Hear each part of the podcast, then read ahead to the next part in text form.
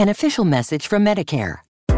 A new law is helping me save more money on prescription drug costs. Maybe you can save too. With Medicare's Extra Help program, my premium is zero and my out of pocket costs are low. Who should apply? Single people making less than $23,000 a year or married couples who make less than $31,000 a year. Even if you don't think you qualify, it pays to find out.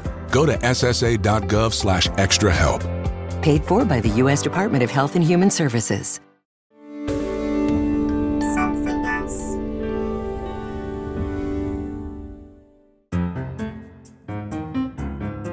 Welcome to another episode of Something Rhymes with Purple. My name is Giles Brandreth, and I'm based in London, England. My colleague and my fellow presenter of this podcast is Susie Dent, who is based in Oxford. Why are you in Oxford? Why am I in Oxford? Well, for a long time, Giles, I was living in London and working at Oxford University Press. So, what happened was the sequence of events essentially was that I was studying in America, as you know, and I came back, needed to look for a job, and was living in central London. Loved it so much. I was living in Soho, as you know, and finally got a job, but it was in Oxford. So, I decided I would commute to Oxford because I was enjoying Soho so much. And did that for quite a long time but inevitably the travel kind of got to me. So i moved to oxford and i was still working at oxford university press whilst appearing from time to time on countdown. I was one of very many people who you know sat in the corner where where i sit today so that was it and then i and then i had children and i have stayed here ever since And is Oxford a good place to be based? it's a lovely place to be based. I think a lot of people, if they haven't been to Oxford, imagine it to be a little bit like Cambridge, which, as you know, is much, much smaller.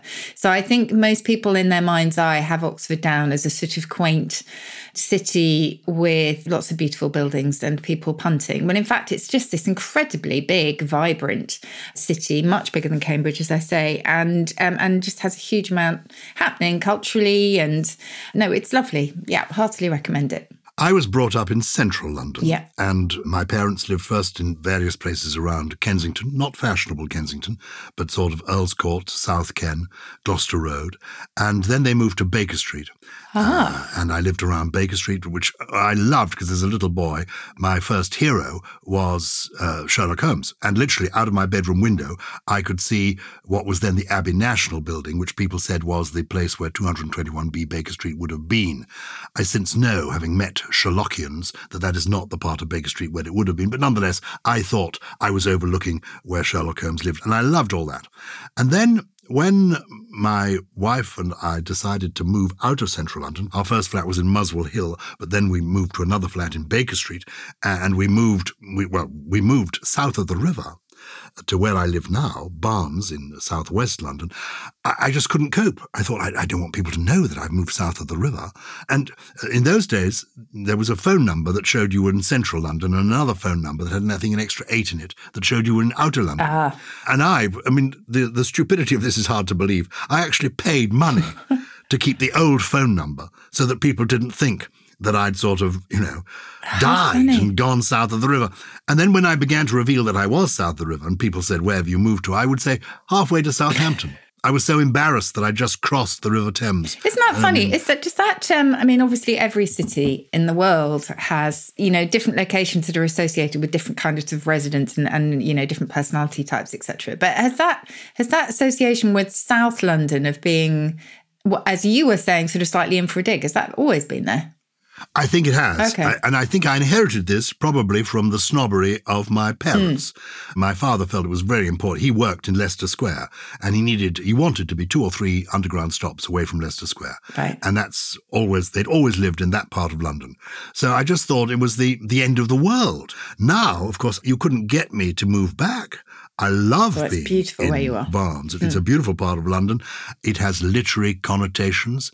I'm a hundred yards from the house where the great Henry Fielding, the novelist, author of Tom Jones, lived. I, I live in a house that's on the very site of the house where Handel, the composer, lived when he first came to Oh, really? visit Britain Oh, amazing. in uh, 1750. Have you got a blue then. plaque? I'm working on Okay. that. I've had one made for myself that simply says "Watch this space," and I. But my wife says, "Oh, you're so embarrassing." And well, you are near the river, and I am near the river, which near- leads us nicely into what we want to talk about. Yes. Because Fish. Uh, fish. We're going to talk about fish. I've actually seen a lot of people fishing in the last couple of years because I did a television series with the great Sheila Hancock, and we came across people fishing. Many of them we found were not fishing really for fish. They were fishing for pleasure. They were fishing for the companionship of the, the fellow fisher people, and just Mm. and the solitude the- as the- well sometimes. Yes, just enjoying sitting on the the riverbank. Have you? Bang a bonking, remember? That's the word for that. What is it called? Bang a bonking. If you bang a bonk, sounds- you are sitting lazily on the riverbank. Oh, I think that. I mean, I, if I ever talked about banger bonking, I'd be cancelled. Well, absolutely. Banger bonking. So let I'm me do it for, you. Yes, it's in the English it- dialect dictionary. It means to sit idly on a riverbank. So the bonk bit is actually from the French bonk, B A N C, although it is spelt as in the rude version of bonking. So uh, yes, just sit on the riverbank. But and these people that you were watching, hopefully, were throwing the fish back, were they? They were. Good. Have you ever been fishing either at sea or on a river? Uh, no, the one thing I do quite regularly and did with my kids as they were growing up is uh, because my father lives very near the sea and very near a harbour was just crabbing. So catching crabs with a little bit of bacon at the end of a line and then just no cruelty involved. You bring the crabs up, you look at them and then you throw them back in. It's interesting. There's a rude connotation to crabbing as well, isn't there? I think. Is there? There's crabs, isn't there? Which was an old slang term for, you know, venereal disease of some description. But I don't know about really? crabbing. And Oh, no, honestly, think- anything is in the Urban Dictionary. I have now stopped looking, whatever the word of the day is that I'm about to tweet, I've stopped looking it up in the Urban Dictionary because I would always find something completely filthy in there. Well, let's start, if we may, on the the broad ocean, because some people go river fishing, other people go ocean fishing. Yeah. Uh, and, uh, well, maybe give us just the origin of some of these words associated. Well, what about ocean? Where does that come from, the word ocean?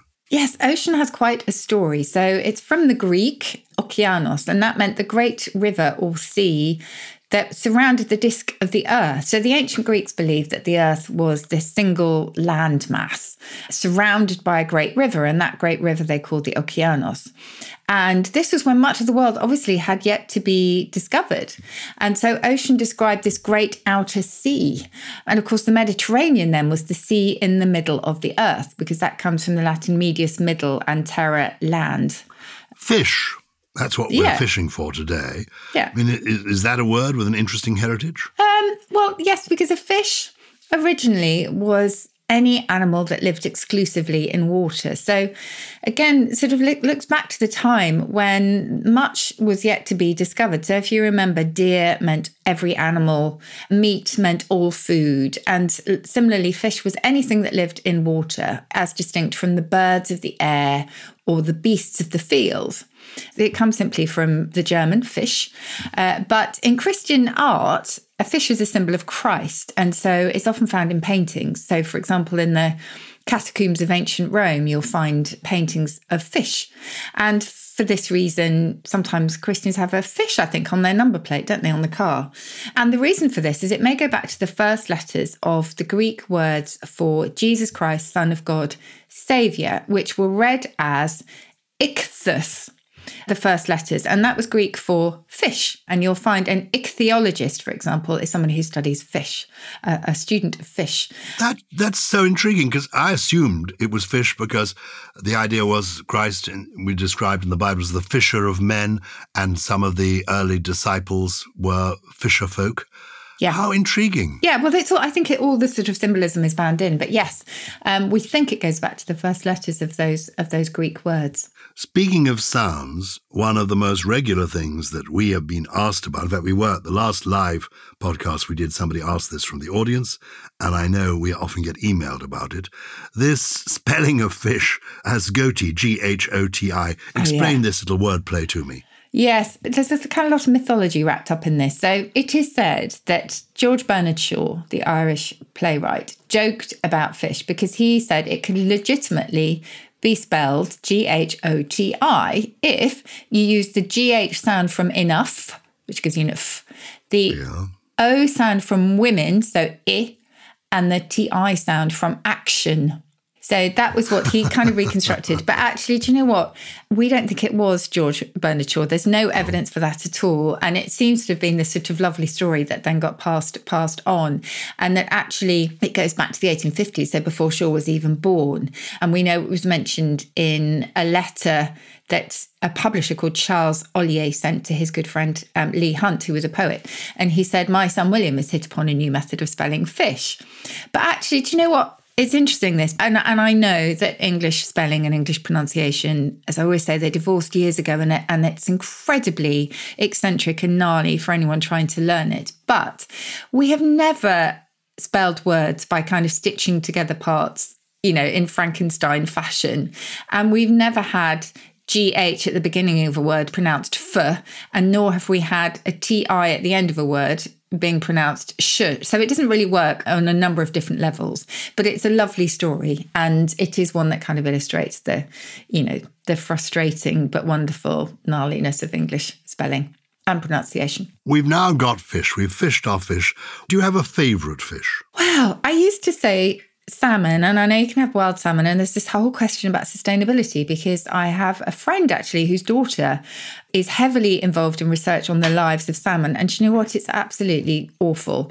So to be honest, I don't I don't really have a favorite fish anymore because I'm really conscious of the fact that these fish may have had an absolutely hideous life. So it's it's hard, isn't it? Well, let's celebrate these fish then swimming wild. Yes. Let's not think about them Wild on the swimming. plate. I agree. Uh, Well, where I am is looking at um, the into the deep, and I'm seeing cod. Um, okay, so cod. Unknown, this one, in terms of its origin, but one suggestion is that it comes from an Old English word, cod, meaning bag, because of the fish's appearance, which is arguably slightly bag like. But that, of course, gave us cod piece as well, which was a piece for your your bags, your jelly bags, as they used to call them. How interesting! My goodness, this is who knew that fish were This going to take us in we're- these we're- now, we're- I mean, we come innocently to talk about fish, and we end up with with crabs, and now cod in your cod piece. Yeah. So the cod piece, the cod is a bag, as Yes. opposed to. Ah, so in fact, what you're doing with your cod piece is that pe- you're keeping a piece in the in the cod. Uh, or you're keeping your your your cod in your piece. You're keeping your tack. You're keeping your, your tackle, tackle. There in you your go. cod Back piece. to fishing.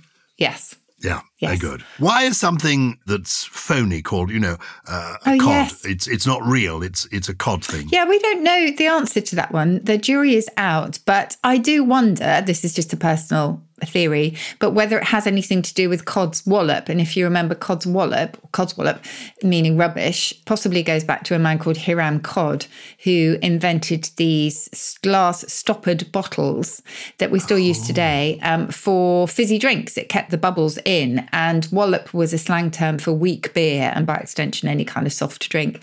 And Cod's wallop meaning rubbish, maybe that gave us cod for phony. I'm not sure, but um, certainly in a dictionary you will find origin unknown. It's a great uh, story. That Yeah, I don't know why it was called wallop actually, because it didn't exactly wallop you on the head. But anyway, it wasn't strong enough. I mean, I think maybe it, it became a byword for rubbish because these fizzy drinks weren't the real thing. If you if you see what I mean, they weren't alcoholic, and so they were slightly dismissed as being kind of weak beer for the um uh, for those who couldn't take the strong stuff. I like cod. I discovered this last the other day that I don't like herring. Ah. I, I took part in a, a program called Saturday Kitchen Live, and there was a lovely chef who I do know because I met him before called Nathan, and he created this fabulous dish involving herring, which was complicated to fillet, and he served it up, and I, I, I wasn't. Ah, I didn't No? feel like it said. It wasn't to my taste. Were these like roll mops? Were they kind of pickled? They weren't. He actually Okay. he cooked them in a dish. He said herring is a wonderful fish. You can cook it in all sorts of ways. You can Yeah. do a variety of things with it. You can have it raw and have it cooked. He cooked it, and uh, everyone else thought it was very tasty. I courteously said, mm, "Ooh, lovely yes." But the truth is, it was not to my taste.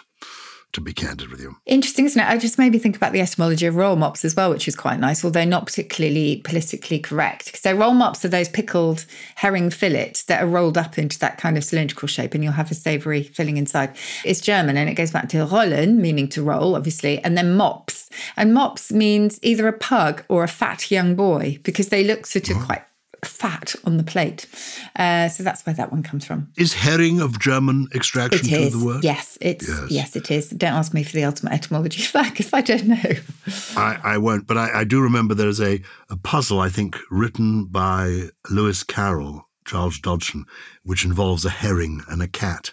Uh, and and the, the, the, it's a pun on herring. Her ring uh, is, Ah. you know, put the two words together. That's, Okay. that's fun. Okay. You mentioned salmon, and we don't want to think what's happening to the poor salmon as they come towards us.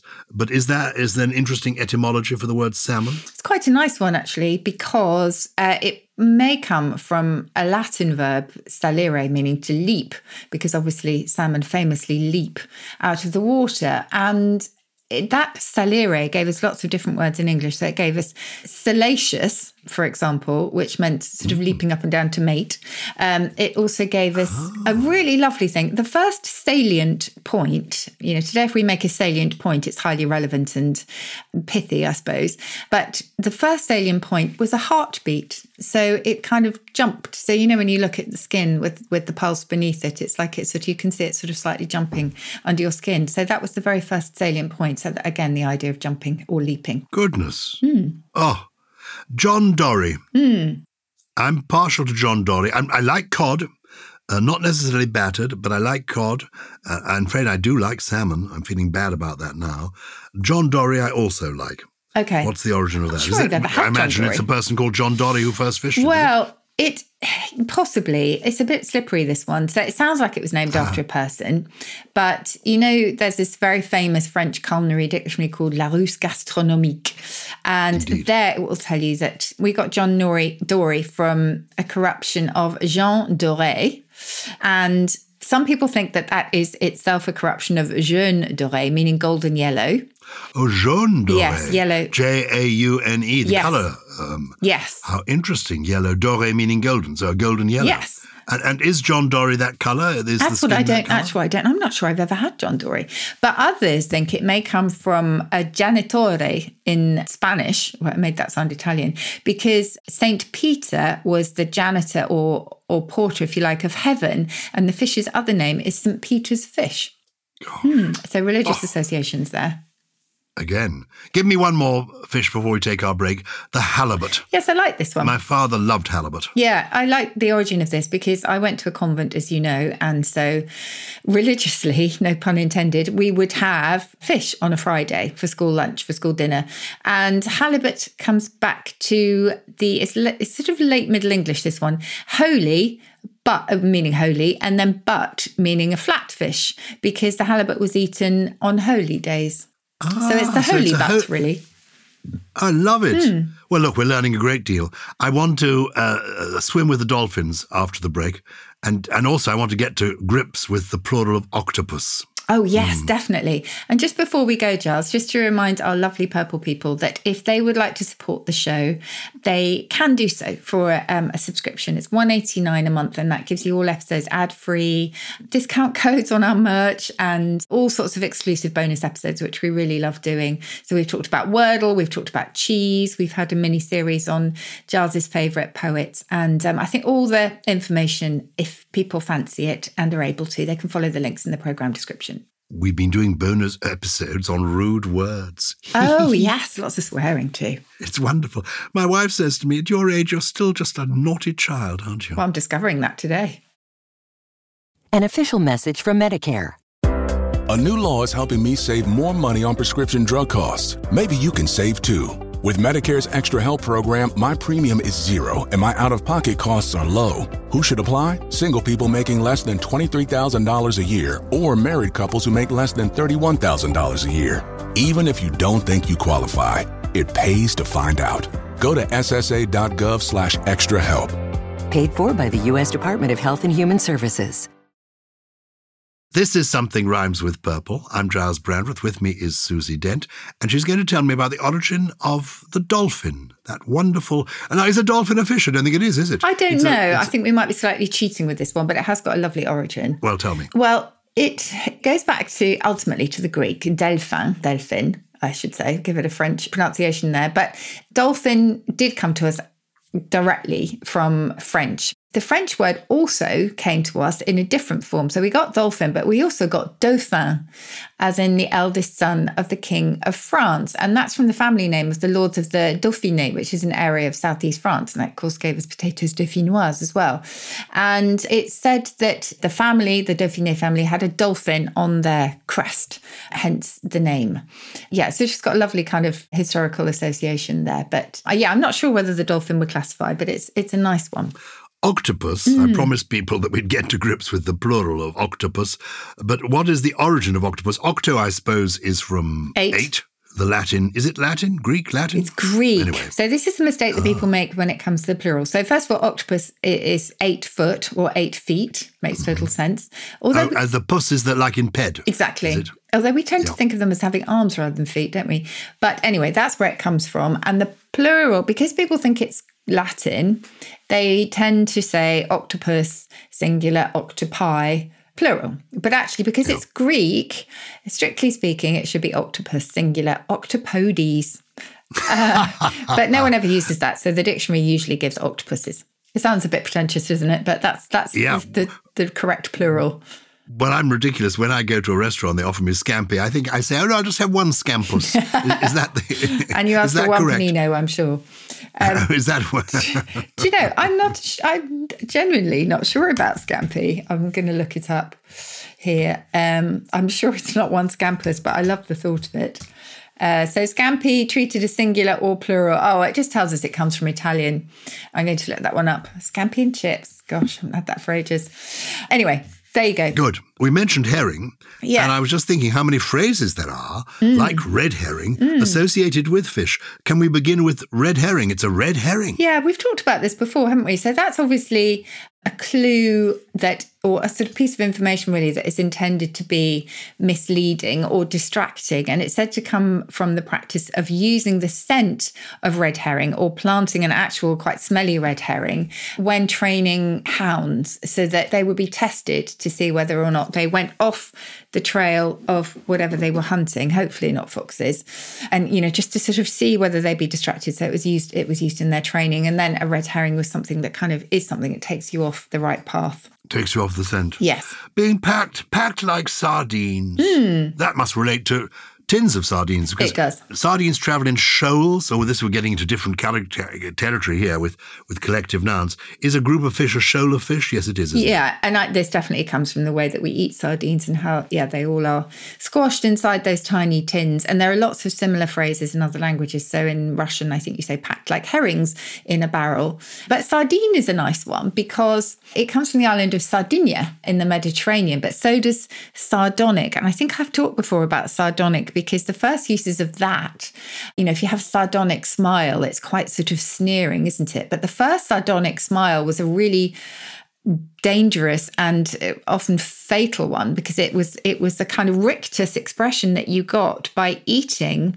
the sardonian which was a plant from sardinia and this plant from sardinia was supposed to cause all kinds of convulsions including facial convulsions so actually sardonic and sardinia and sardines are all linked All linked originally to the place Sardinia. which is beautiful yeah I've never been to Sardinia. oh you must go to sardinia it's beautiful i only went as a child i'd love to go back Oh, as I want to go everywhere. Mm. I've been nowhere. I realise I haven't been anywhere, you know, for two years. been up and down the country. You never sleep in your own bed, but yes, you need to go further afield. can I say I have been? I am up and down the country, and I'm having a whale of a time. A whale of a time. What about that? Why, why is it a whale of a time? Oh, simply because whales are enormous. So if you have a whale of a time, you have a really huge, huge kind of amount of fun, I suppose, is the idea. It's just simply language inflation at its best. What about happy as a clam? I always think of you as happy as a clam or happy as a sandboy. yes. Why is it happy as a clam? I thought. I thought with a clam you kept you, you were tight as a clam. You kept quiet, but Yeah. it is happy as a clam. What's the origin of that? Well, clam as a clam makes sense in terms of its origin because it goes back to an old English word meaning to grasp, as if you're kind of grip it, that, you know, the clam is gripping itself together and not opening. But Uh, it goes back to uh, the fuller version, which is as happy as a clam at high tide, because at high tide, clams are least vulnerable from anyone um, eating them, from any predators.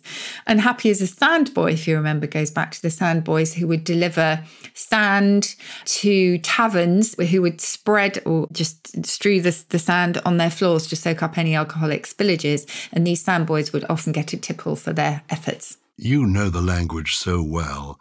I've occasionally been stitched up like a kipper. um, that again, I suppose, is simply because that's what it looks like. I mean, what is a kipper? Never, a kipper is a fish that's been kippered, isn't it? Yeah. It's a different kind of fish. It isn't a, ki- a kipper. Isn't a kipper. It's usually a herring, fish. isn't it? I think That's right. Is it? Yes, it's a kipper. A kipper fish, usually a herring. Although kipper is also sometimes applied to a, a male salmon in the spawning Oh. season. But yeah, ver- various theories really as to why you are stitched up like a kipper. One is it's kind of playing on the word gutted because when you kipper a, a herring, you basically you're gutting it. And then in the 1960s, there was a really you might remember this. I don't know. There was a really wide tie called the kipper.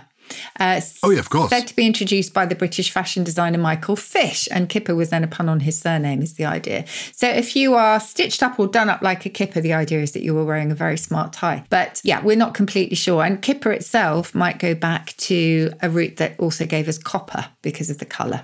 I had lots of kipper ties in the 1960s, and they, I thought they were called kipper because they were rather shaped. Well, they are. You know, they, they, they were broad and shaped like a kipper. Yeah, this is the problem with the- folk etymology is that all these lovely stories grow up around these words. So yeah, it could be that. I've come across the phrase catfishing. Hmm.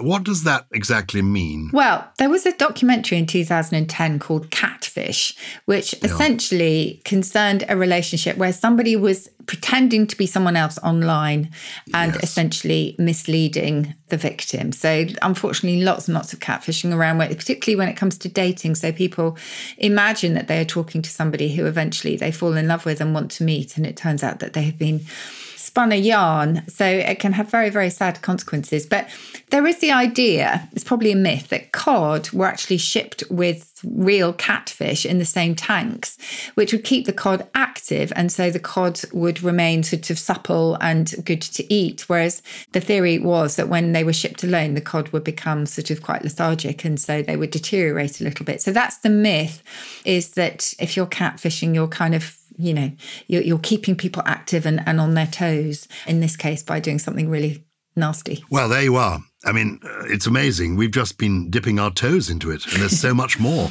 swimming around our ankles there could be. I think we're going to have to come back to fish another day. Yes. If you're listening, wherever you are in the world, and there are fish in your part of the world that where you want to know the etymology, and you think uh, that Susie might be able to help, do drop us a line. It's uh, purple at Purple, P U R P L E, at something without a G on the something else. Dot com. That should reach us.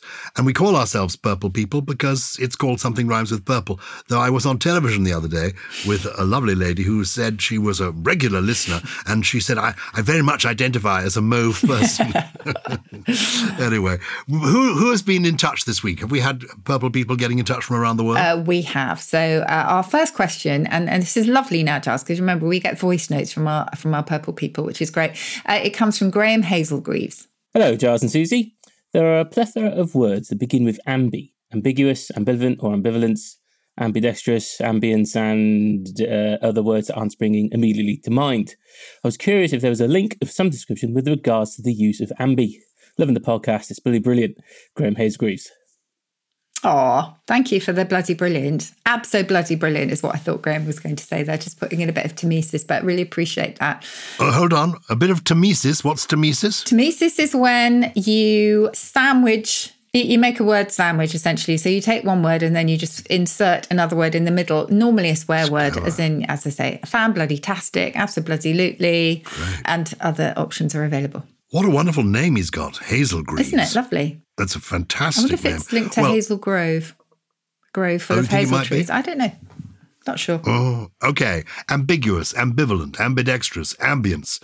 What's the the ambi connection? What's it all about? The ambi. So ambi means both ways. So if you are ambivalent, you can see both points of view. So you have mixed feelings about something. If you're ambidextrous, you can use both hands to write. Ambiguous goes back to ambi again both ways and then agere to drive. So you kind of you go both ways. If something's ambiguous, it's not going in a straight line. It's kind of going off in two directions so you can't quite work out which. Now ambient is slightly different.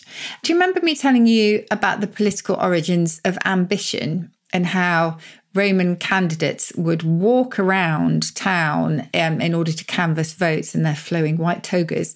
And ambire means to go around or go about. So it gave us ambition and it also gave us ambience because if you go around, you know, something ambient and ambient temperature is kind of all around you, if you like. So that's where that comes from. So we mustn't assume, this is quite interesting for people who are sort of studying this, that just because AMBI appears in lots of words, that it's the same AMBI. Sometimes it will be looking both ways, mm. and sometimes it will be as in perambulatory.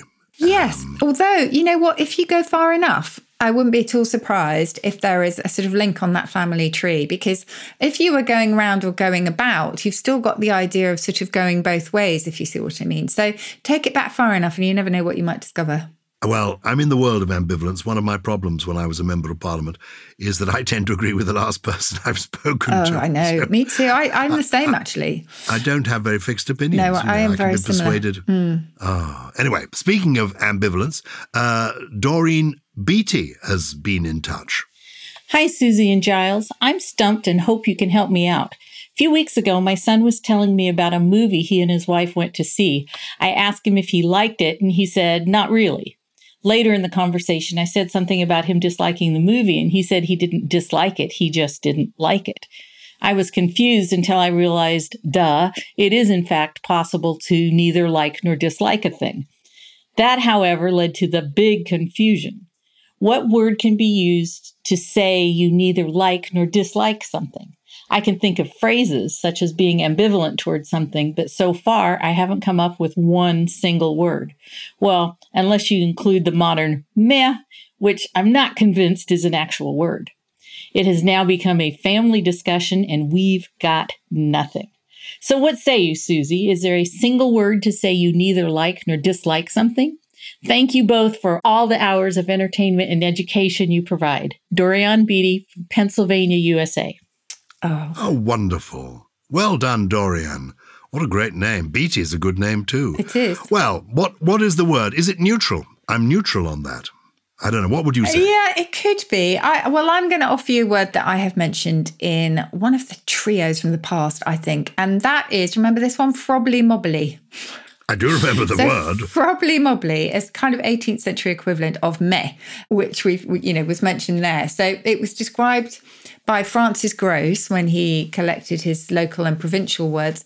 Uh, and this is, is, as I say, in the 18th century, as meaning kind of indifferent or indifferently well. In other words, neither one thing nor the other.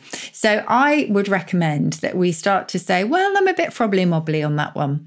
And I like I'd that. love Doreen to start using that one, particularly in the US. I'm a bit frobly mobbly. It's spelled F R O B B L Y. Just one B. Um, uh, one B oh. on one B in each. Frobly mobbly. Frobly mobbly.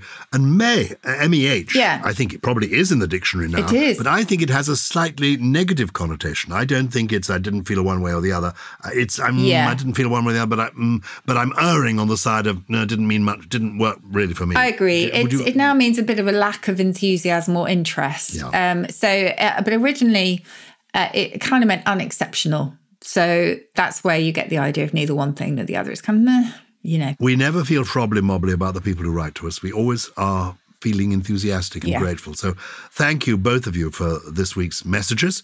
And uh, please feel free to keep them coming. It's, you know, simply purple at somethingelse.com. You mentioned your trio. What three words have you got to introduce us to this week? Okay, so I'm going to start with uh, a word that was spelled slightly differently at the time. One was a contriver, which I think most of us would kind of recognized, and the other was a controver. But either way, I think it's quite a useful word for today because it's somebody who invents false gossip. Ooh. Now, I couldn't possibly say that this is what some media do, but a controver or a contriver, somebody who makes up a stories and then a story and spreads it far and wide. Ooh, we all know one of those, good. I don't we? like that. Yes. Yes. Uh, so my second one it just took my fancy really only in that if you are lucky enough to have dinner cooked for you one day, you can sauce onto the sofa, which is to fall down with a sigh or to just flop into a soft and easy chair and say, I have been amply bedinnered. So bedinnered means served dinner. I just like it because no one's talked about bedinnering someone these days, but I just think it's quite cute I like that very much. it. And the third one is uh, it's just quite interesting. It's got quite a specific meaning, obsolete now. Gain cope. To gain cope was to catch up with or intercept somebody by taking a shortcut. So imagine if you were trying to avoid somebody coming towards you, and so you take a slightly different route, but that person anticipates it and actually takes a shortcut and gets to you first. They are gain coping you. I just quite like the fact that that word exists. I like them very much. All three of them. Oh, good. What about your poem for today? Oh, how I crave for fish and chips, a fine cuisine of world renown. I dined on such a subtle dish when QE2 received her crown. Oh, how I need some fish and chips. I'll queue in pouring rain or snow. What better way to warm my hands as soggy chips make fingers glow? We Brits are famed for culinary finesse, like steak and kidney pud no less, wondrous tripe, cottage pie, bangers and egg in lard to fry. But fish and chips, the crowning glory, a dish to trounce the great kebab. You think I care for chicken masala? It's cod and chips that grow my flab. Oh, how I yearn for fish and chips all poshly wrapped in the Daily Star, then caked and drowned in salt and vinegar, and stinking out my brand new car. it's by Mark that by? Slaughter, and he wrote it a few years ago, and it just makes me laugh. Oh, I haven't had fish and chips for ages. It makes me also wonder whether you've ever tried a battered Mars bar. Do you know, I was in Glasgow once, and uh, somebody said, You've not been to Glasgow till you've had a battered Mars bar. And we went out and we had one. And what's even worse is it was so tasty, I asked for a second. I have to try one. I'm, I'm hoping you didn't, like one famed politician, ask for some guacamole instead of mushy peas. I know. It, it, he denies it. It's said of Peter Mandelson, and he absolutely denies Yeah. it. Well, it's the sort of thing, oh, honestly, it's the sort of thing anyone could do, to be It, fair. it, it, is. And actually, I tell you what I feel about fish and chips. I love the idea of fish and chips.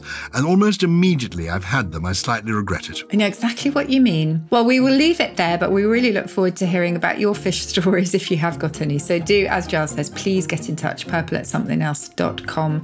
And if you have enjoyed us today, we would absolutely love it if you could leave us a review or recommend us to friends. Something Rhymes with Purple is, of course, a Something Else production. It was produced by Lawrence Bassett and Harriet Wales. Wales Oh, that's and good. Harriet Wells, with additional production from Steve Ackerman, Jen Mystery, Jay Beale, and oh, what fish would he be? Well, I believe he's not here today because he's out trying on a new codpiece. Of course, that's Gully. An official message from Medicare. A new law is helping me save more money on prescription drug costs. Maybe you can save too. With Medicare's Extra Help program, my premium is zero and my out of pocket costs are low. Who should apply? Single people making less than $23,000 a year or married couples who make less than $31,000 a year. Even if you don't think you qualify, it pays to find out. Go to ssa.gov slash extra help. Paid for by the U.S. Department of Health and Human Services.